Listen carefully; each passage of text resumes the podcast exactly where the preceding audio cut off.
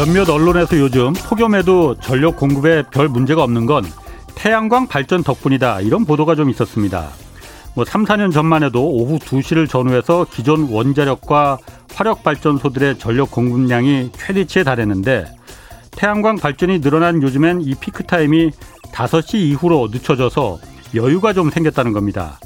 햇빛이 가장 뜨거워서 전력 소비가 가장 많은 한낮에 전력의 상당 부분을 태양광 발전이 커버해 준다는 거죠.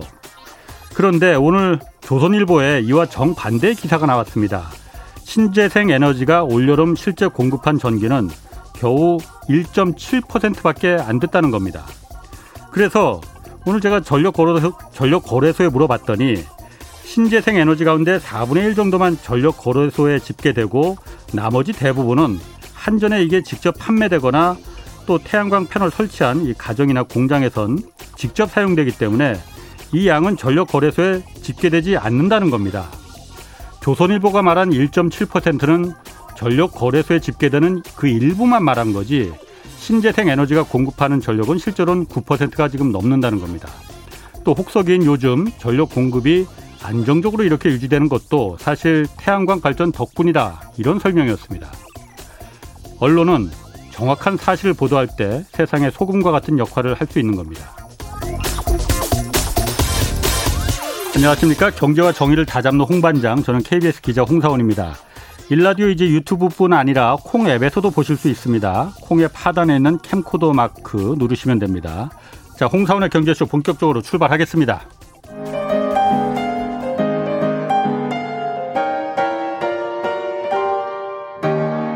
대한민국 최고의 경제 전문가와 함께 합니다. 믿을 만한 정보만 쉽고 정확하게 전해드립니다. 홍사원의 경제쇼.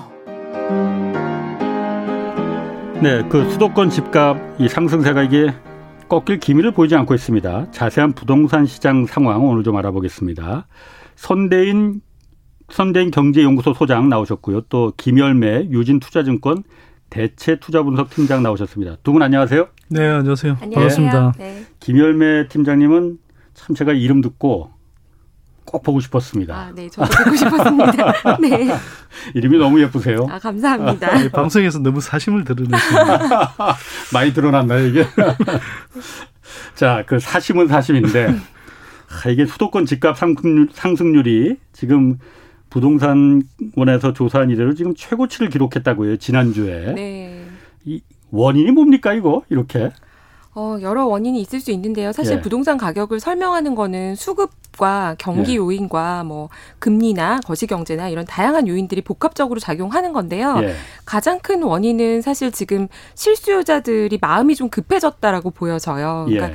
상승 추세는 계속 갈 수 있는 거지만 예. 이 상승 폭이 굉장히 가파르게 올라가고 있다는 아. 거는 사는 쪽이 파는 쪽보다 아무래도 조금 더 마음이 조급하다 이렇게 지금은 볼 수 있을 것 같고요. 음, 지금 특히나 수도권 같은 경우에는 각종 개발 호재가 있고 특히 GTX? 교통망. 네, 그렇죠. 네. 교통망에 대한 확충이 계속 계획이 발표되고 있기, 있기 때문에 예. 이런 구간에서 집값이 하락하기는 사실 쉽지 않은 상황이고요. 음. 뿐만 아니라 노후화된 지역들 같은 경우에는 또 재개발, 재건축 같은 개발 예. 기대감도 같이 이 높아지고 있기 때문에 아. 상승세가 더 가파른 것 같습니다. 그 GTX 이제 수도권 광역 급행 철도잖아요. 이게 네. 무슨 뭐 김부선이니 뭐 김용산이니 해서 뭐 말이 많았었는데 이것 때문에 진짜 집값이 이렇게 수도권 집값이 가파르게 오른 게 영향이 있었던 거예요. 상당히 영향이 있다고 그래요? 봅니다. 네, 이 교통망이라는 거는 특히나 실수요자 같은 경우에는 직주 근접 음. 효과가 생기기 때문에 뭐 원래는 원거리였지만 서울에서부터 먼 거리였지만 네. GTX가 들어오게 되면 서울로부터의 거리가 단축된다. 시간적 거리가 단축된다는 걸로 인해서 상당히 각광을 받고 아. 있는 건데요. 사실은 이게 이제 불확실성은 큰 상황이죠. 기대감은 굉장히 높아져 있고 예. 계획이 발표가 되면 보통 어 여기 교통망이 들어와라고 하면서 토지 가격이 올라가게 되고 아파트 네. 분양이 잘 되게 되는 상황인데요. 반면에 이게 언제 진짜 개통되느냐? 그리고 음. 이 GTX의 역이 어디 생겨서 문은 어디로 열리느냐? 이런 요인들이 굉장히 중요하거든요. 음. GTX 들어온다고 했는데 옆으로만 지나가는 수도 있어요. 음, 그럼 이게 호재가 아니라 오히려 나중에는 악재라고 또 받아들일 수도 있거든요. 근데 그래요. 어쨌거나 초기에는 없던 교통망이 확충이 네. 된다라고 하면 당연히 토지 가격 상승, 집값 상승으로 이어질 수 있는 상황입니다. 선 소장님 어떻습니까? 이게 사실 GTX라는 게 그 철도가 네. 돈이 한두 푼 드는 것도 아니고 네. 수도권에 이렇게 이런 게 자꾸 생기면은 네. 집값이 올라가는 건 당연한 거잖아요. 어쨌든 그 인프라를 까는 네. 비용이 다 네. 집값에 녹아드는 거 아닙니까? 네. 그러니까는 우리 일각에선 그런 얘기도 제가 그런 댓글도 봐요. 지금 지하철 없는 시골 도시들이 얼마나 많은데 왜 수도권에 자꾸 저런 걸 돈을 쏟아붓느냐. 이런 얘기 하거든요. 어떻습니까? 그러니까 뭐 GTX 깔면 당연히 그 주변 개발 그 주변 지역에 이제 개발 차익이 발생하죠. 예. 예. 그러니까 그 개발 차익을 노리고 사실상 이제 뭐 일종의 투기적 가수요라고 할까요? 예. 뭐 그런 것들도 이제 들끓기 마련이고. 그러면 당연히 이제 주변 집값도 자극이 되는 거예요, 사실이고요. 음. 근데 지금 아까 이제 김열매 의원님께서 말씀을 하셨는데 저는 조금 다르게 보는 부분이 지금 집값이 뛰는 부분의 대부분은 사실은 예. 이게 뭐 수급이나 뭐 경기나 이런 측면을 어 보다 예.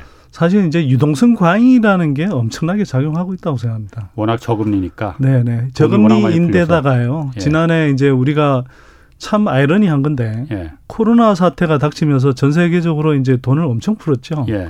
근데 한국은행도 마찬가지로 돈을 많이 풀었고요. 예.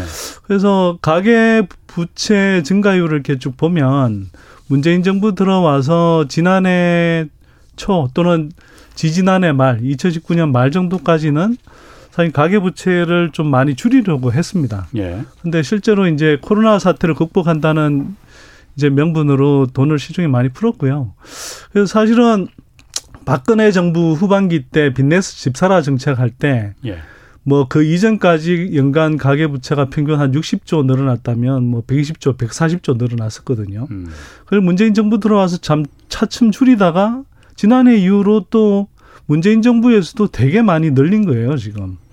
그래서 분기별로 대략 한 뭐 그 박근혜 정부 후 그러니까 박근혜 정부 때 빚내서 집 사라 정책 할때 예. 뭐 그때만큼은 아니어도 그 월초 한 80% 수준의 예, 그런 이 유동성을 지금 공급하고 있습니다. 그 돈들이 다 어디 가 있습니까? 뭐 주식 시장도 가고 부동산 시장도 가는 건데요. 시장도 다 갔다고 하죠. 예. 그 부동산 시장이 이제 뜨는 측면이 그런 영향을 되게 많이 받고 있다고 보고요. 음. 그 이제 수급 이야기를 많이 하는데 저는 이게 유동성 과잉에 의한 힘이 워낙 강하기 때문에 여기서 사실은 공급을 한다 그러면 우리가 이제 정부 정책상으로 중장기적인 관점에서 공급은 해야 되죠. 예. 예. 뭐 국민들이 가능하면 저렴한 주거 비용으로 쾌적하게 예. 예. 살수 있도록 공급은 해야 되는데 지금 이런 쉽게 말해서 아싸리판에 예. 공급을 한다 그러면 예. 사긴 투기적인 투기적인 가수요를 오히려 들끓게 할 가능성이 높거든요. 보세요. 우리가 공급한다고 음. 하면서 지금 GTX 놓는다. 그래서 삼기 신도시 개발한다. 예. 또 재개발 재건축 규제 푼다라고 하니까 다 공급 대책으로 나왔잖아요. 예. 그 집값이 잡혔냐고요. 아직 실제 공급된 건 아니니까. 아, 자, 근데 이건 이제 좀 나중에 기회가 되면 말씀드리겠지만요. 지금까지 공급이 부족해서 집값이 뛴다라고 설명했지만 공급을 늘렸을 때 집값 또는 공급을 음. 늘리기 위해서 규제를 푼다고 했을 때 집값을 잡은 적이 없어요. 아, 오히려 더 자극했습니다. 어, 얘기는 네. 많이 저도 들었습니다. 네. 아, 일단 뭐 여기까지 말씀드리시고 알 다시 말씀드리죠. 자 그러면 지금 선 소장님이 그 두 분께 이제 다그선 소장님 분명히 그 이제 유동성이 워낙 많이 공급이 돼서 저는 그 어. 영향이 한 7, 80% 이상 된다고 그러니까 봅니다. 저도 그 부분에 네. 절대적으로 네. 동감합니다. 네. 그래서 네. 워낙 돈이 이렇게 넘쳐나다 보니까 주식이든 비트코인이든 네. 뭐다 오른 거 아닙니까? 부동산 역시 가장 확실한 자산이니 네. 거기 돈이 다 몰려 쓴 거고. 금리 올린다고 하지 않습니까 지금 이제 그 원래는 이제 이번 달에 올린다 올릴 예, 그뭐 예상이 있었지만은 갑자기 뭐 델타 변이 나오고 음. 그러니까 네. 그렇다고 해도 올릴 거예요. 음.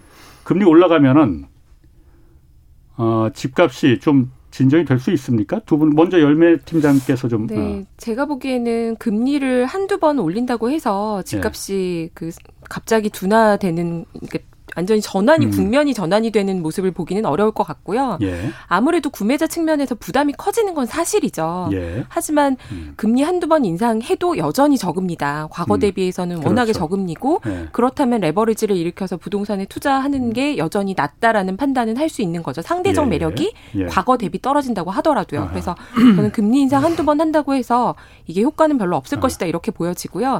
게다가 지금 미국부터 금리를 뭐 몇 년 연속 주르륵 올릴 상황이냐. 사실 음. 그렇지 않죠. 한국 음. 경기도 지금 예. 그렇게 뭐 녹록지는 않은 상황이기 음. 때문에 오히려 이게 역으로 금리를 한 번 인상하고 나서 더 못 올릴 것 같다라고 하면 음. 또 다시 잠깐 쉬었다가 부동산으로 음. 더 자금이 끌려 들어갈 그 시그널이 네, 네, 이제 지금부터 내년 상반기까지는 또 못 올린다 이렇게 생각할 수도 음. 있거든요. 그래서 금리 자체는 그렇게 큰 변수가 지금 당장은 아닐 거라고 보여지고 만약에 장기적으로 금리가 계속 올라갈 것 같다라고 예. 하면 사실은 그거는 경기가 또 좋아진다라는 상황이기 때문에 예. 2000년대 중반에도 금리 올라가면서 집값이 계속 올랐거든요. 예. 그런 긍정적인 상황을 우리가 지금 기대할 수 있냐? 사실 아. 그렇게까지는 아직은 기대할 수 없 는데 아. 만약에 계속 올린다고 음. 하면 그때는 경기가 반드시 좋아야만 한다.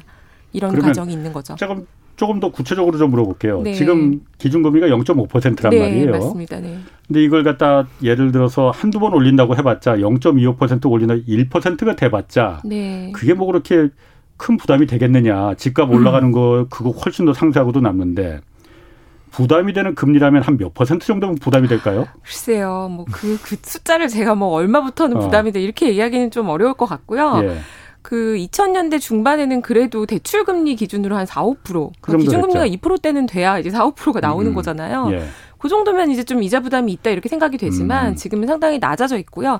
과거와 지금의 또 굉장히 큰 차이가 있습니다. 2000년대 중반만 해도 원리금 상환 비율이 낮았고요. 예. 이자만 내는 대출이 많았고 그리고 아. 어, 대출 기간도 20년 만기 대출이 많았어요. 아, 그런데 네. 최근에는 네. 이 기간을 계속 늘려주고 있는 추세이고 이미 예. 35년짜리 최근에 아. 40년까지 나왔죠. 뭐 미국 모기지처럼. 네, 예. 이걸 늘려주게 되면 또 원리금 상환 그 자체의 금액은 줄어드는 그렇지. 효과가 있기 때문에 예. 음. 같이 보셔야 된다. 그렇군요. 네. 그럼 선 소장님은 어떻습니까? 금리 올라가면은 지금 백약이 무효라고 지금 한다는데 네. 마지막 남은 게 이제 금리 정책이라고도 얘기를 하던데 네. 효과 있을 겁니까?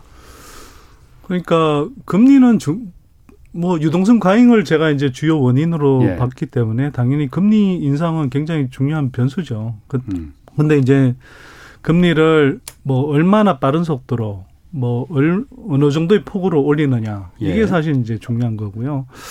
그 뭐 저기 팀장님께서 이야기하신 대로 이게 완만한 속도로 올린다. 예. 또는 원래 시장이 기대한 건 상당히 빨리 올릴 수도 있겠다라고 생각했는데 뭐 경기가 생각보다 빨리 좋아지지 않아서이든 또는 여러 가지 이유 때문에 금리가 빨리 인상되지 않으면 오히려 시장은 자 긴장했던 것도 늦추고 음. 다시 어 부동산 앞으로 뭐 그렇죠. 뭐 이렇게 될 수도 있는 거죠. 그래서 어 뭐 저도 지금 생각으로는 지금의 전 세계적인 유동성 과잉 상태를 생각을 할때 예. 이게 급작스럽게 다시 긴축으로 선회하기가 쉽지는 않을 거다 이런 생각이 좀 들고요. 특히 우리가 2008년 금융위기 이후에 예. 한 2010년 11년 무렵부터 이제 이 이른바 이 그 긴축 방향으로 이제 돌아선다고 할 때 금융시장이 네. 상당히 좀 충격을 많이 받았었거든요. 그때 뭐 그때. 텐트럼이라고 해서 예, 페이, 네. 뭐 테이퍼 텐트럼이라고 발작을 일으켰다고 했죠. 신흥국들이 그렇죠. 그래서 이번에는 각국 중앙은행이 이제 그런 발작이 안 일어나도록 음. 되게 좀 경계하는 모습인 것 같고요. 예. 뭐 실제로 최근에도 뭐 이게 조금 울퉁불퉁하긴 합니다만 주요국의 이제 그 국채 금리라든지 이런 걸 보면 사실 좀 올라가려고 하다가 지금 다시 주춤한 상태이거든요. 예. 또 한국은행도 역시나 뭐 델타 변이 이제 이야기를 했지만 뭐 사실 금리를 뭐 5년 내에 올릴 것처럼 계속 이야기는 하지만 그 인상폭이 클 것이냐는 다시 이제 조금 생각을 해봐야 될 네. 여지가 많고요. 그래서 인상폭이 크지 않다라고 하면 부동산의 유동성이 계속 넘치는 상황은 상당 기간 지속될 수도 있다. 이런 생각이 좀 들어서 걱정은 많이 음. 됩니다. 그 이주열 네. 총재 같은 경우에 지금 금리는 어떻게든 빨리 올려야 된다. 그 생각은 머릿속에 꽉 차 있는 것 같아요. 왜냐면은 지난주에 지금 늦으면 늦을수록 더 큰 대가를 치른다. 그건 바로 부동산을 염두에 둔 거라고 다들 보거든요. 저, 네. 아, 저도 그렇게 보고 있고요. 예. 사실은 우리가 지금 가계부채의 절대적인 수준도 굉장히 높지만 최근 몇 년간 증가 속도를 보면 예. 다른 나라들은 이른바 이제 뭐 국가 부채라고 하는 예. 예 공공 부채가 되게 큰 폭으로 늘어났다면 그렇게 해서 이제 이 정부 재정 부양책을 통해서 경기 음. 극복을 많이 한다고 하면 한국은 이런 상황에서도 이제 기획재정부가 계속 뭐 재정 건전성이라는 걸 마치 신주단지 모시듯이 예. 하면서 예. 사실은 재정 상황은 한국이 여전히 굉장히 양호해요. 예. 근데 음. 이제 대신에 가계 부채를 엄청 늘린 거죠. 음. 아까도 제가 말씀드렸지만 가계 부채 증가 속도는 전 세계에서 지금 가장 빠른 속도입니다. 그래서 이게 제가 이제 걱정하는 건 뭐냐면 아마 이제 금융당국이나 한국은행 같은 데서도 그럴 텐데요. 이게 가계부채의 규모 자체가 워낙 크게 늘어나 있기 때문에 음. 금리가 조금 늘어나고 혹시라도 경기가 악화하는 상황이 음. 동시에 발생한다 그러면 가계 부채 내에서도 이 연체가 급증할 수 있는 이 어떤 토양이 지금 되지 않느냐 이 예, 걱정을 예. 하는 것 같아요. 그런데 그런 우려는 사실은 네. 공공의 관점에서 보면 충분히 우려할 만한 상황이라고 저는 네. 봅니다. 맞습니다. 지금 그래서 그게 가장 우려되는 저도 그렇고 정부도 마찬가지일 네. 테고요. 가장 우려하는 게 바로 그거거든요. 그 김열매 팀장님 그 홍남기 경제부총리나 그 국토부 장관도 계속 지금 주택 가격이 이게 고점이다. 그때 2008년 그때 상황과 지금 비슷한 상황이다. 그 말은 다시 말해서 곧 내려간다라는 걸 계속 경고하고 있잖아요. 네. 어떻게 동의하십니까? 아. 네, 그 제가 감히 뭐 동의한다 안 한다라고 어. 말할 짬밥이 아니, 긴 한데요. 어, 괜찮습니다. 네, 제가 보기에는 쉽지 예. 않다. 그러니까 지금 어. 고점이라고 얘기할 만한 시그널이 사실 별로 보이지 않는 상태이고 예. 오히려 상승 여력이 더 있어 보이는 상황입니다. 왜냐하면 예. 가장 큰 지표로 보자면요, 네. 지금 미분양이 역대 최저치입니다.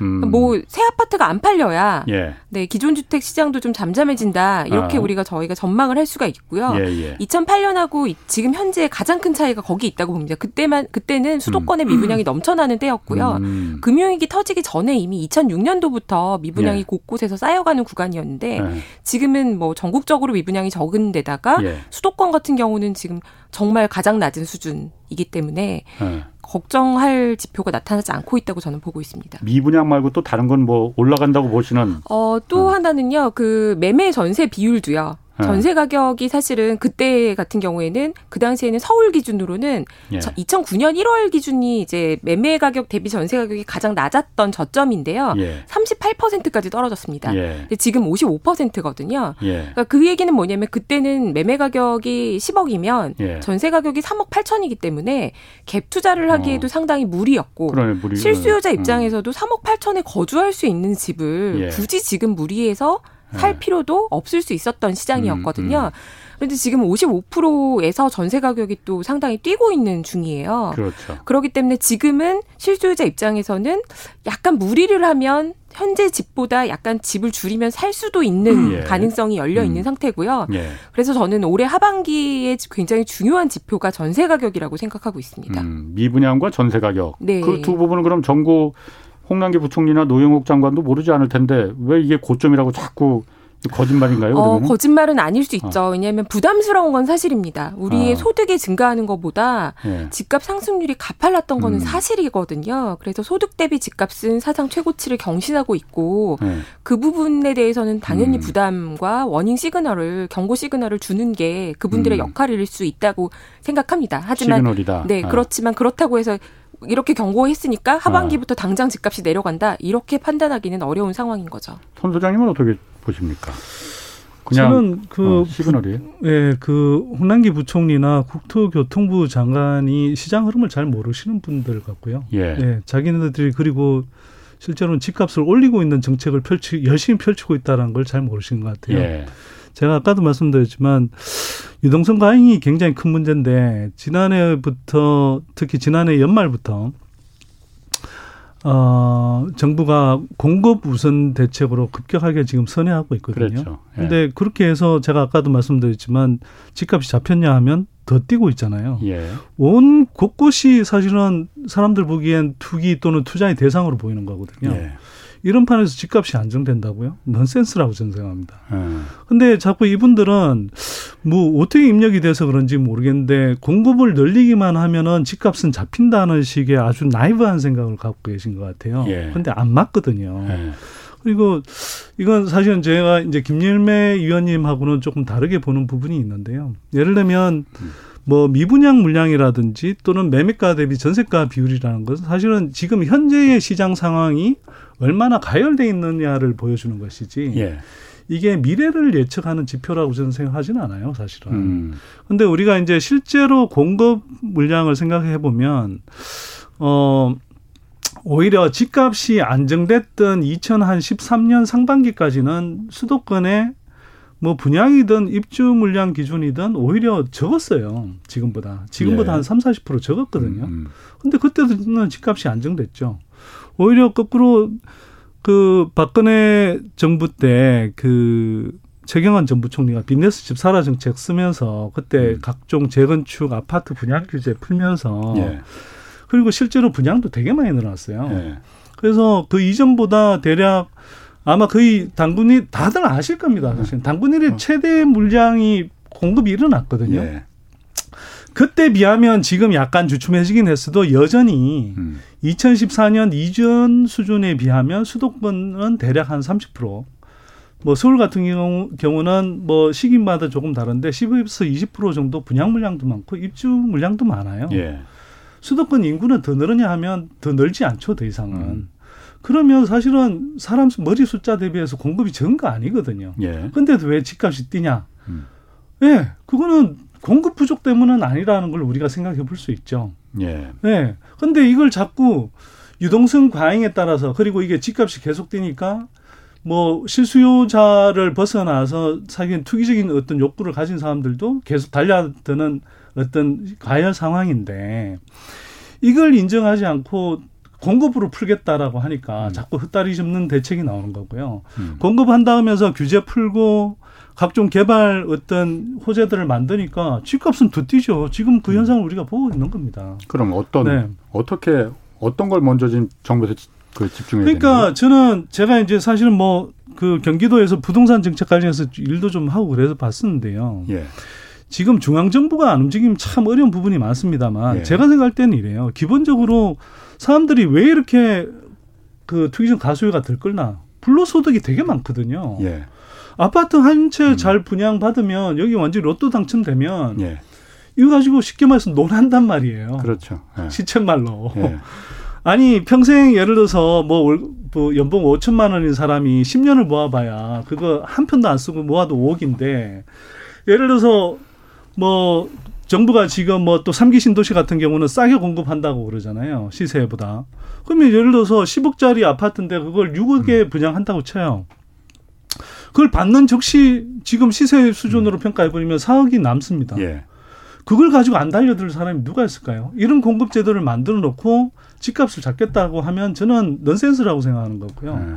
그래서 그러면 적절한 불로소득 환수 장치를 만들어야죠. 예를 들어서 이건 뭐 이야기하기가 되게 긴 이야기입니다만 너무 길지 않게. 예, 삼기 신도시에 한해서 제가 말씀드리자면 네.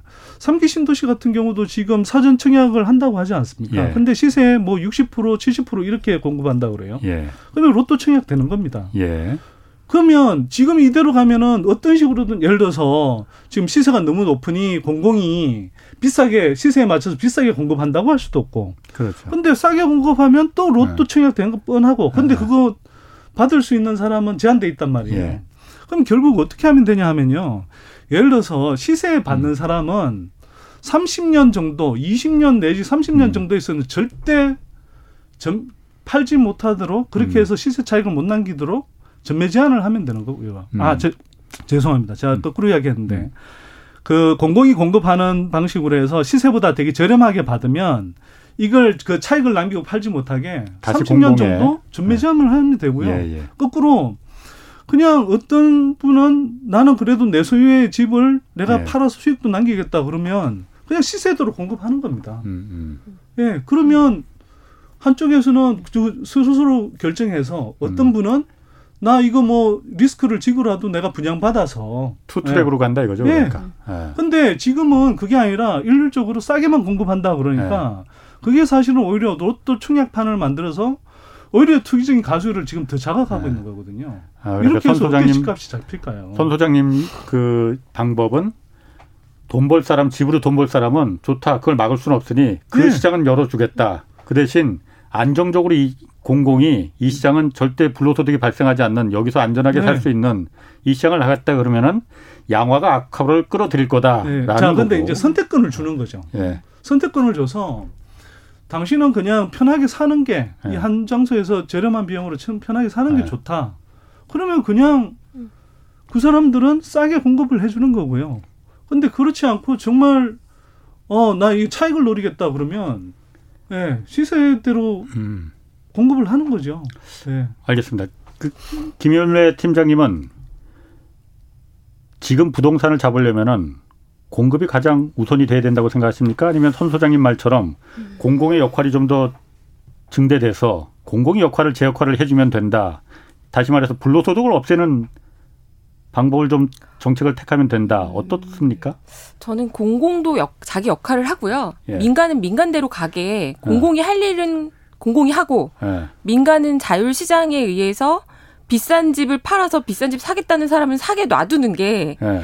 오히려 사업 속도를 높이면서 민간이 공급을 빨리 할 수 있는 요인이라고 저는 판단하고 있거든요. 뭐 선 사장님하고 비슷하네 그러면. 네 그런 네. 부분에 대해서 저는 좀 제가 약간 비슷하지 않은데. 네, 예, 먼저 한번 네. 그리고 이제 소장님 의견에서 네. 제가 약간 차이가 있는 것 중에는요. 네. 소장님께서는 공급이 부족하지 않다라고 말씀하셨는데 저는 예. 공급이 부족하다라는 음. 시각이에요. 왜냐하면 음. 어떻게 우리가 이걸 판단할 수 있냐면 2015년도에 예. 소장님 말씀하신 거의 팩트는 뭐냐면 2000년대 중반보다 2015년 이후 15년 이후 최근에 한 7, 8년간이 공급 예. 양은 절대적으로 더 많았습니다. 이거는 아. 팩트예요. 예. 그런데 왜 이런 일이 생기느냐? 아. 제가 보기에는 아파트 선호가 훨씬 강해지고 있다고 보고요. 그래서 과거의 수요보다 지금의 음. 수요가 더 강할 수 있다. 음. 왜냐면 옛날에는 빌라도 많이 샀고 예, 단독 주택에 예. 대한 로망도 있었어요. 예, 지금은 그게 많이 상쇄되고 있기 때문에 음. 예상보다 수요가 강하다라고 저는 판단하고 있고 새 아파트. 네. 꼭 새 아파트가 아니더라도 기본적으로 아파트 수요가 증가했다는 게 저는 제일 큰큰 원인이라고 보고요. 예. 이걸 왜 확인할 수 있냐면 2015년도에 14년 대비해서 거의 두 배로 분양이 늘었어요. 그래서 52만 호를 1년 만에 공급을 합니다. 예. 저는 솔직히 그때 당시에 많은 전문가들이 이 물량 너무 많아서 18년 입주할 때 되면 집값 빠진다라고 걱정을 했었어요. 예. 18년 입주할 때 어떤 일이 생겼냐면 빠지지는 않았지만 일정 구간 조정을 하는 지역들이 조금 생기고 가격이 둔화되는 데는 분명히 생겼습니다. 그리고 전세 네. 가격은 확실히 빠지는 동네가 나왔고요. 그런데 어쨌거나 시장에 큰 충격 없이 물량이 다 소화가 됐다는 얘기는 우리가 팩트를 인정해야 되는 게 음. 그만큼 수요가 충분했다라고 받아들여야 된다는 거고요. 음. 그리고 15년에 52만 호가 팔렸어요. 그리고 네. 가격이 계속 올랐죠. 그럼 이 기간 동안에 민간이 공급을 충분히 할 수 있었어요. 예. 그런데 사실은 분양가 상한제나 음. 이런 규제로 인해서 인허가도 지연되고 조합도 총회가 지연되고 하면서 예. 공급이 줄었죠. 예, 그래서 19년에는 예. 분양 물량이 30만 호로 떨어집니다. 예. 그게 지금 입주 물량 29만 호의 여파로 이어지고 있는 음. 거거든요. 음. 50만 호를 팔아도 팔렸는데 30만 예. 호로 떨어진 상황이면 당연히 공급이 줄었다, 부족하다라고 저는 얘기할 수 있다는 거고요. 음. 제가 소장님 의견과 동의하는 부분이 있습니다. 지금 공급을 늘려야 되는데 도심지에 땅이 없으니까 아하. 공공 방식이든 뭐든 간에 어쨌거나 재개발 재건축의 규제 완화를 애매하게 하면 그러니까 네. 이게 진짜 언제 집이 되는지 알 수도 없는데 네. 하겠다라는 방향으로 규제 완화를 어설프게 하면 지금 이미 지금 서울 전체가 다 투기판이라고 볼 수 있거든요. 예. 아파트보다 네. 오히려 빌라가 지금 더 들썩이는 이유는 예. 재개발 때문이다. 예. 그래서 저는 이 부분은 굉장히 좀 정부가 어, 좀 어떻게 보면 정책적으로 네. 잘못하고 있는 부분이 뭐냐라고 하면 저는 이 부분이 오히려 서민 음. 주거난을 더 악화시키고 있다라고 판단하고 있습니다. 그렇군요. 제가 근데 이 부분은 네. 조금 어, 말씀을 드리고 싶은데요. 네. 그러니까 팩트는 같은 팩트를 가지고 이제 설명이 좀 다른 건데요. 예. 그러니까 예를 들면 이제 아파트 선호가 되게 높아졌다.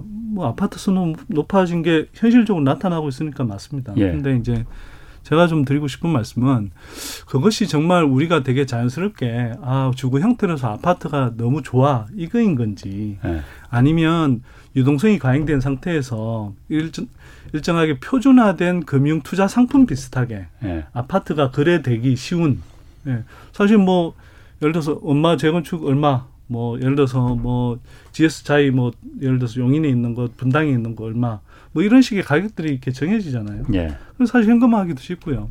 그러니까 사실은 재테크의 수단으로서 아파트가 선호되는 건지 이걸 좀 예. 구분해야 되는데 음. 2014년 이후에 그런 상황들은 제가 아까 말씀드렸지만 그 뭐 52만 원 분양하고 막 이럴 때 정부가 아파트 청약 제도를 굉장히 완화를 해줘서요. 뭐 예를 들면 6개월 정도 만에 1순위도 회복할 수 있고 뭐 재당첨도 가능했고 그렇죠. 하다 보니까 사실은 그때 정부가 아예 그냥 불을 찔렀다고 저는 봐요. 예. 그러니까 그게 52만 원가 소화된 거고요. 예.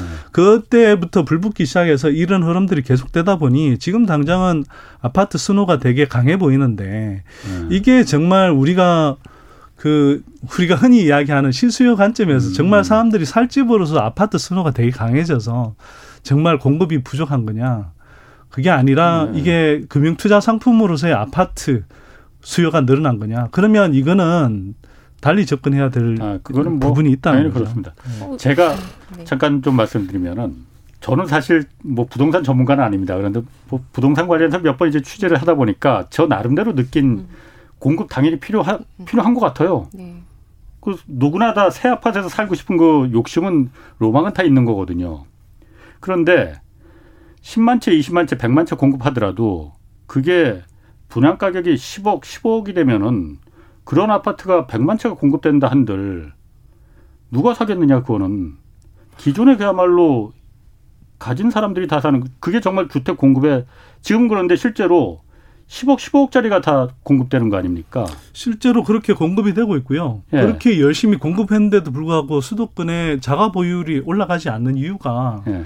바로 그, 그 정확하게 그걸 설명하는 겁니다. 공급은 근데, 하는데 근데 공급이 충분하다면 그게 네. 시장에서 안 팔리겠죠. 그게 자, 근데 네. 이제 이게 그 유동성이 과잉될 때는요. 뭐 연구위원님도 아까 말씀을 하셨지만 우리가 기본적으로 저금리고 유동성 과잉이라는 건 사실 다 일치한 의견이잖아요.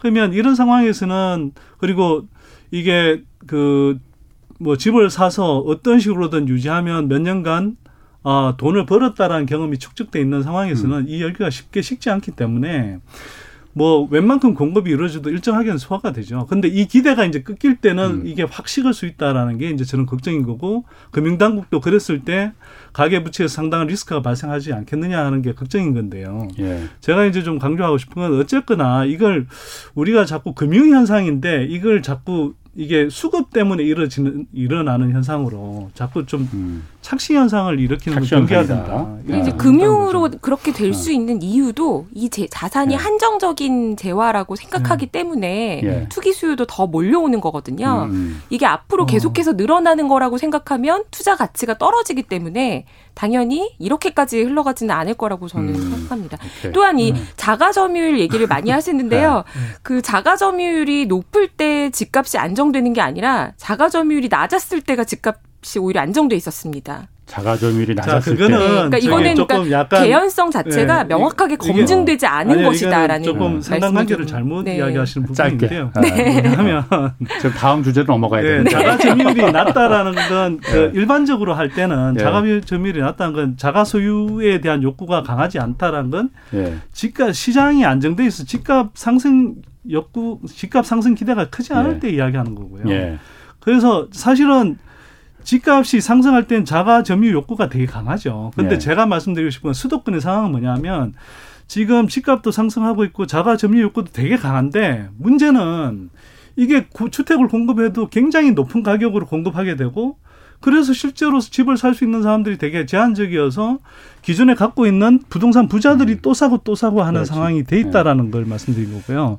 그런데 금융당국에서 잘못하고 있는 부분 중에 하나는 요 말씀만 드릴 텐데 음.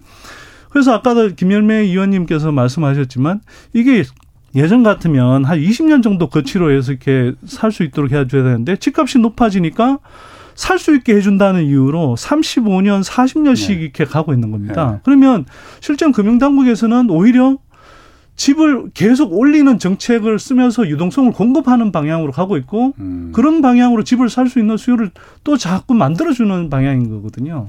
이러면서 집값을 잡겠다는 게 제가 볼 때는 좀 넌센스라는 거죠. 계속 음, 말씀드리지만. 알겠습니다. 뭐 하여튼 거기까지 가고 네.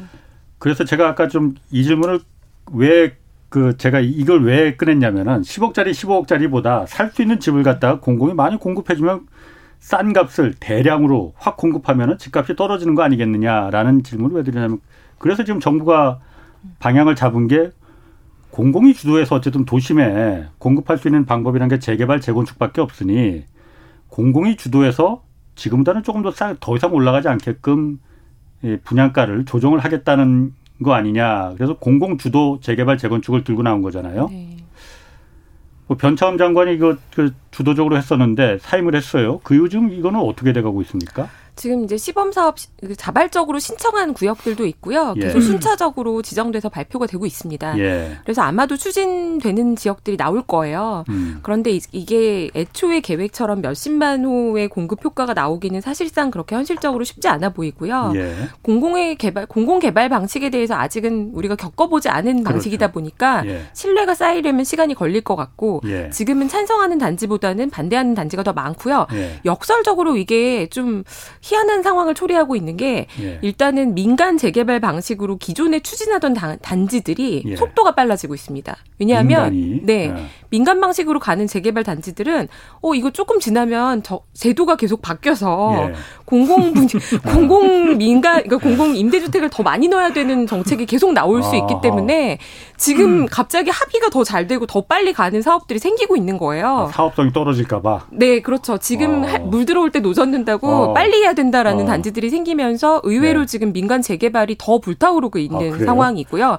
어. 사실은 그래서 수도권 지역에서 집값 상승 요인이 여러 가지가 있지만 예. 그 중에 하나는 또 재개발 아. 사업이라고 볼 수 있고. 예.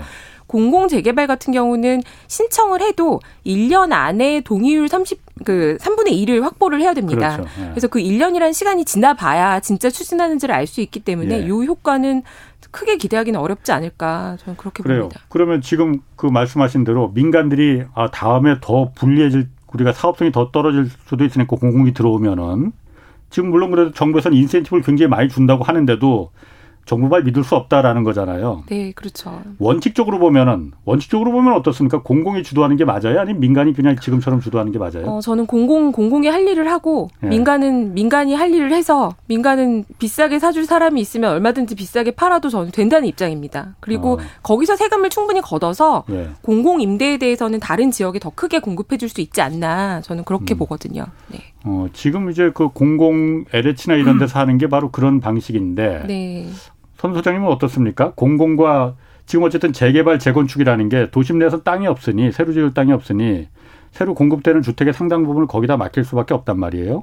근데 이걸 지금처럼 민간 주택 조합이 민간 건설사를 끌어들여서 시행을 맡겨서 이제 그 예, 건설을 막 시공을 맡겨서 민간과 민간끼리 이제 하는 게 맞느냐 이러면 사실 민간이 들어오면 민간은 돈이 안 되면 안, 안 들어온단 말이에요. 네. 그러니까 이게 서로 옆 동네보다 한 푼이라도 더 높게 분양가가 올라가고 그러니까 주변 집값까지 다 끌어올리니까 공공이 주도해서 분양가를 좀 통제하겠다는 거잖아요.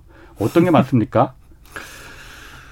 어, 어려운 문제입니다. 그러니까 진짜 어려운 문제죠. 왜, 왜 아. 어려운 문제라고 말씀드리냐면 예. 지금 정부가 공공 주도 재개발이라고 하는데 사실 제가 볼 땐 그렇게 뭐 공공이 주도하는 것 같지도 않고 아, 처음부터 확 주도하면 그 안 따라오지. 아니 그러니까 제가 드리고 싶은 예. 말씀은 말은 공공 주도라고 이야기를 하는데 예. 그뭐 영국이라든지 다른 나라 사례들을 보면 정말 공공이 그 어떤 개발 차익이 발생하지 않는 형태로 만들어서 하는 그런 형태가 아니고 예. 뭐 분양가를 좀 착하게 만든다든지 예. 또는 공공 임대 비율을 뭐 좀 더 확보한다든지 뭐 이런 식의 이제 수준이기 때문에 그럼에도 불구하고 여전히 뭐 개발 차익은 일정하게 발생하는 구조이거든요. 예. 그러면 그런 걸 차단하지 않는 상태에서 하면 뭐 이게 좀 굉장히 좀 어정쩡한 상태인 거죠. 그러다 보니 이게 민간 주도의 방식보다 사실 속도도 많이 느려지는 게 사실이고 예. 예. 또 이게 결국은 이런 속도로 가서 민간에서 뭐 수익성을 노리고 하는 사업도 뭐 10년, 20년 걸리는 사업이 허다한데 예. 공공이 주도해서 어느 세월에 이런 이제 이야기들이 좀 나오고 있는 것 같아요. 정부에서는 공공이 하면 훨씬 더 인허가 절차나 이런 거 빨리 해주니까 훨씬 더 단축시켜주겠다는 거죠. 인허가 절차는 빠른데 네. 뭐 아까 말씀하셨지만 주민 동의율이라든지 이런 네. 것들을 확보하는 게 음, 뭐, 쉽 겠느냐 하는 거죠. 그냥 주민들이 일단 공공 주도하는 걸 선호하지 않는 식으로 이렇게 자리 잡혀버리면 뭐 인허가 절차를 음. 뭐 빨리 할 수는 있겠으나 그 요건 자체를 채우지를 않는다면 진행이 잘 안 될 수 있겠죠. 그래서 그리고, 네, 그렇죠. 그래서 제가 이제 좀 드리고 싶은 건 공공주도 재개발 이 자체 자꾸 뭐 누가 주도하느냐 이거보다 아까도 제가 말씀드렸는데 정말 불로소득을 잘 할수 할수 한수할 수 있느냐 음. 이 여기에 초점을 맞춰야 되는 거고요. 그렇군요. 그러니까 그런 데 대한 계획 없이 자꾸 이렇게 그냥 개발의 어떤 주체가 누구냐 그렇게 해서 조금 뭐 분양물 뭐 분양가를 착하게 하고 뭐 공공 임대 비율을 더 넣고 말고 이런 수준을 가지고는 집값이 저는 안 잡힌다고 봅니다. 사실 뭐 불로소득을 지금 환수하는 게 아니고 지금 종부세도 지금 깎아주겠다고 하고 뭐 양도소득세도 지금 물러설 것 같이 말하고 뭐 그런 부분들 다 말씀하시는 거죠 지금? 그렇죠. 근데 정부가 그렇게 뭐 시장에서 뭐 역풍이 분다고 생각하니까 그렇게 하는 것 같은데 네. 그렇게 해서 사실 저는 그렇게 생각해요. 많은 국민들이 집값이 올라주기를 바라지만 또 안정화되기를 바라는 국민들도 있을 텐데. 더 많죠. 예, 네, 근데. 안정되기를 바라는 사람이 훨씬 많죠. 정부가 지금 하고 있는 정책들이 말로는 뭐 시장을 안정화한다라고 하는데 제가 보기에는 안정화하기보다는 오히려 자극하는 측면들이 훨씬 강한 것 같아요. 김 팀장님이 네. 보시기에도 자극하는 네. 부분이 더 많습니까? 네. 그러니까 오히려 지금 그러면 정부가 어떤 얘기를 하면 시장에서 오히려 불안해하고 예. 사람들이 집 사는 걸 미루게 될까라고 어. 생각해 보면 앞으로는 민간에 대해서 오히려 크게 개입하지 않겠다라는 얘기를 하면 예. 오히려 지금 시장에서는 어 그래? 라고 어, 역설적으로 정책이 네. 크게 안 나온다라는 거에 오히려 불안감을 느끼는 사람이 있을 정도로 네. 정책이 나올 때마다 오히려 이걸 비웃으면서 사람들이 더 뛰어드는 상황이거든요. 음. 그래서 저는 공공이 모든 것을 컨트롤하려는 정책이 오히려 민간을 자극하고 음. 있다. 왜냐하면 민간 시장이 더 이상 공급을 못할 거라는 공포감을 계속 만들어내고 있는 상황이거든요. 예. 아니 뭐 저는 공급 걱정은 이제 뭐 김열매 의원님께서는 그렇게 보시는데 저는 그거보다는 오히려 이게 자꾸 뭐 대출 수요도 늘어나게 하고, 음. 예.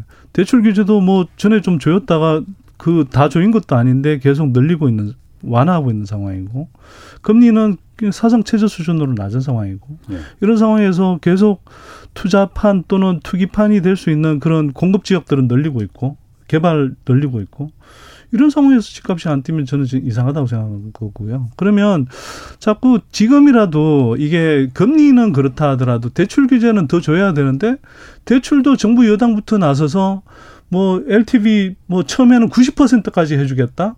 그런 얘기 있었죠. 아니 이런 식으로 정부 여당이 나오고 있는데 그러면 빚내서 집 안 사는 사람들만 바보잖아요. 그러면 지금 민주당은 좀 반성해야 되는 게 뭐냐 하면 지난 정부 때 박근혜 정부 때 그 빚내서 집 사라 정책 네. 그거 굉장히 강하게 비판해놓고 자기네들 똑같은 스탠스로 네. 가버리면 이건 인기 영합 정책 말고 뭐가 있습니까? 근데 인기 영합도 대다수 국민이라기보다는 그렇죠. 부동산 부자들 쪽에 영합하는 방향인 예. 거잖아요. 이게 진짜 바람직한 방향이냐 하는 거죠. 그 부분은 저희 경제쇼에서도 여러 번 질타했으니 오늘은 그 부분 은 여기까지만 하는 걸로. 네, 제가 뭐 알겠습니다. 자, 3기 신도시 지금 28일부터 사전 청약 이거 접수를 받는데요. 그럼 어쨌든 3기 신도시라는 게 굉장히 정부에서도 공급 대책 중에 하나로 기대를 많이 걸고 있잖아요. 그러면 이게 좀 그럼 3기 신도시 이제 사전 청약 사전 청약이라는 게 본 청약 전에 좀 땡겨서 미리 좀 하는 거잖아요. 이게 그렇죠. 좀 그러면은 좀 시장 불안 잠재우는 거 좀 효과 있습니까? 어떻습니까? 어, 이미 많은 사람들이 얘기를 했고 실제로 네. 효과는 그렇게 크지 않을 것이다. 네, 예. 이렇게 보고 있고요. 올해 3만 개, 내년에 몇 개 더해서 내년까지 6만 2천 개 계획하고 있고 예. 이 정도로 시장을 잠재우기는 어려운 데다가 예. 사실 사전 청약은 본 청약까지 또 1, 2년간의 시간이 있고요. 청약을 받아놓고 나서 본 청약을 안 받아도 되는 선택권도 사실 있기 때문에 예. 일단은 사전 청약은 좀 과열 경쟁이 들어가지 않을까 예. 이렇게 생각이 되고 경쟁을 하고 나면 사람들이 보통 아까 말씀하신 것처럼 저도 로또 청약에 굉장히 아, 반대하는 입장인데요. 예. 이게 이제 경쟁률이 너무 높은 거를 사람들이 몇 번 보게 되면 아 진짜 시장의 수요가 강하구나라고 예. 생각하면서 더 조바심을 내는 성향이 있기 때문에 예. 사전 청약 이후에 오히려 주변 지역 집값이 더 들썩일 가능성이 저는 좀 있다고 봅니다. 아, 그 이제 선 소장님 그 경기도에서 그, 그 지금 그럼 그 부동산 정책 네. 관련해서도 좀 하셨었죠? 예, 뭐 지난해 말까지 좀 아. 일을 했었고요. 지금 사는 게 지금 기본 주택 그거 네네. 하는 거잖아요. 네. 그래서 3기 신도시도 그게 일부 좀 들어가 있지 않습니까? 뭐, 뭐 가능하면 기본 주택 방향으로 좀 공급을 하려고 애쓰고 있는데 네. 이게 아직 뭐 중앙 정부에서 그렇게 적극적으로 받아주는 상황은 아니어서 그러니까 그 국토부 않습니다. 허가를 받아야 된다고 그러던데 뭐 여러 가지 제도적인 정비가 좀 필요하고요. 예. 뭐 예를 들어서 정부의 뭐 이제 국민주택 기금이라든지 이런 예. 뭐 자금 지원도 가능하면 좀 필요하고 예. 어, 또 여러 가지 하여튼 제도적인 정비가 좀 필요합니다. 그렇군요. 이게 이제 기본 주택이라는 게 음, 음. 기존에 없었던 어떤 주택 공급 방식이기 때문에 예. 지금은 이제 기존에 있는 방식을 얼기설기 끌어와서 어떻게 해보려고 하는데 예. 사실 이걸 제도화돼 있는 틀에서 아직 수용이 안 돼 있거든요. 예. 네, 그래서 좀 어려운 부분이 있는데 기본주택은 어쨌거나 지금 공, 뭐 공공이 분양도 되게 열심히 하고 있는데 사실은 예. 이게 공공은 뭐 분양만 그러니까 이게 소유 소유 주택만 자꾸 분양할 게 아니라 예. 임대주택을 좀 많이 공급하자. 근데 거기에 공공임대주택이라기보다는 기존의 공공임대주택하고는 좀 다르게 음. 어 시세보다는 약간 저렴하지만 그래도 한 평생 한 20년 30년 장기에 걸쳐서 국민들이 웬만한 수준의 그런 이제 임대료를 내면 예, 살 수 있는 그런 주택을 공급하자라는 취지고요. 근데 이렇게 이제 임대주택 형태로 공급하게 되면 어 분양주택으로 공급하면 아까 말씀드렸듯이 이게 뭐 시세를 뭐 시세만큼 또 공급하면 주변 시세를 또 자극한다는 이야기 나오고 예. 또는 너무 싸게 공급하면 또 로또, 로또 청약이라 고 예. 그러고 어떤 식으로든 지금 이게 예. 문제가 생기거든요. 당연합니다. 지금 이런 과열된 예. 시장에서는. 그래서 차라리 그걸 그냥 임대 물량으로 이렇게 공급하면 되지 않냐. 그런 대신에 사람들이 정말 걱정 없이 2, 30년 살 수 있는 주택으로 공급하자. 그러니까 임대주택이라 임대 아파트라 하더라도 기존에 우리가 인식하는 이미지에 박힌 그 임대주택이 아니고 그렇죠. 대다수 중산층, 예, 중산층이 아, 살수 있는 예. 그런 주택인데 네. 그걸 왜 꼭 소유권을 넘겨주는 방식으로 꼭 공급해야 되냐. 아. 그렇게 하면 자꾸 공공도 자꾸 투기 한 축이 돼버리는 것처럼 그런 부작용이 자꾸 발생할 수 있다는 거고요. 그러니까 그런 부분이 이제 아까 네. 말씀하신 대로 김열매 팀장도 말씀하셨지만 공공이 역할은 그런 역할을 대로 하고 또 민간은 민간의 역할을 옆에서 투트랙으로 이렇게 가자라는 네, 거지 말씀하시는 거잖아요. 그럼 지금 삼기 신도시 같은 경우에 어쨌든 뭐 경기도에서 그런 기본주택으로 하는 거는 뭐 일부 물량이고 전체는 이제 LH에서 다 많이 거의 대부분 하지 않습니까? 그렇죠. 아무래도 이제 LH 공사가 뭐 주도적으로 하고요. 예. 예. 뭐 경기도시공사는 일부 경기주택도시공사 일부만 참여하고 이런 식입니다. 그럼 지금 기존에 LH에서 하는 그 삼기 신도시 같은 경우에 그 지금대로 가면은 뭐 긍정적인 방향으로 잘 가는 겁니까? 아니면 문제점이 좀 있는 겁니까? 기존에 LH에서 하는 방식이요? 지금 지금 LH가 한다는 네. 그런 방식으로 한다면 지금 한 60, 60%에서 70% 정도의 주변 그러니까 저는 그게 걱정이라는 겁니다. 이게. 아, 그게 예, 공공은 어쨌거나 지금 사실은 공공도 아. 그 사실은 LH나 이런 예. 이 주택 도시 공사들 지역 예. 지자체별로 있는데요. 분양 사업을 상당히 하고 싶어 해요. 예. 왜냐하면 이게 돈이 되는 걸 다 알거든요. 예. 그리고 명분은 음. 이렇게 수익이 있어야 또 예. 공공 임대도 공급할 수 있다 이렇게 이야기하는데 교차 지원 그래서 나오는 거 아니에요? 네, 그런데 이게 어쨌거나 또 그런 명분으로 돈을 벌겠다고 하면 분양 사업을 하고 싶어 하죠. 근데 공공인 이상 좀 싸게 공급하라는 압력이 있으니까 싸게 네. 공급하는데 문제는 그렇게 하면 이게 뭐 예를 들어서 LH든 뭐 SH공사든 또는 경기도시 주택도시공사든 네. 이런 쪽에서 오히려 뭐 수익을 가져가는 게 아니라 또 로또 분양 형식으로 네. 해서 개별 어떤 뭐 좀 운 좋은 수분양자들이 음. 사실 또 그 차익을 갖고 가는 식으로 돼버리는 거거든요. 그러니까 이게 음. 지금 굉장히 지금 딜레마가 있는 상황이고 음. 그래서 아까도 좀 제안 드렸다시피 싸게 공급한다면 어. 네, 그냥 전매 제한을 어. 하고 시세 어. 정말 차익을 노리고 싶다면 그냥 시세로 어. 받아라 이런 정책을 마련하는 게 저는 이거 이 부분에 대해서는 조금 그래도 좀 맥락이 비슷한 것 같아요 소장님 예. 의견이 저는 공공은 우리나라가 예. OECD 선진국 중에서 공공임대 재고가 굉장히 낮은 나라입니다 더 예. 낮은 나라를 찾기 어려울 정도로 공공임대 재고가 없어요 음. 그렇기 때문에 진짜 서민들 중산층 이하에 대한 복지 주거 복지에 있어서는 예. 거의 최악의 평가를 받고 있는 상황입니다 예. 그래서 저는 LH가 이번에 3기 신도시를 하면 이거를 공공 방식으로 분양을 하든 민간으로 분양하든 어쨌거나 말씀하신 것처럼 당첨된 사람에게만 이익이 돌아가는 거예요. 음, 그렇죠. 그거는 공공 재고가 없기 때문에 언젠가는 개인 소유가 돼버리는 거거든요. 맞습니다. 공공 공급이 아니라고 봐야 됩니다. 이런 제안도 좀 하는데요, 오히려. 10초만. 네. 네. 너무 싸게 공급할 생각보다는 오히려 시세보다 약간 싸게 정도만 하고 네.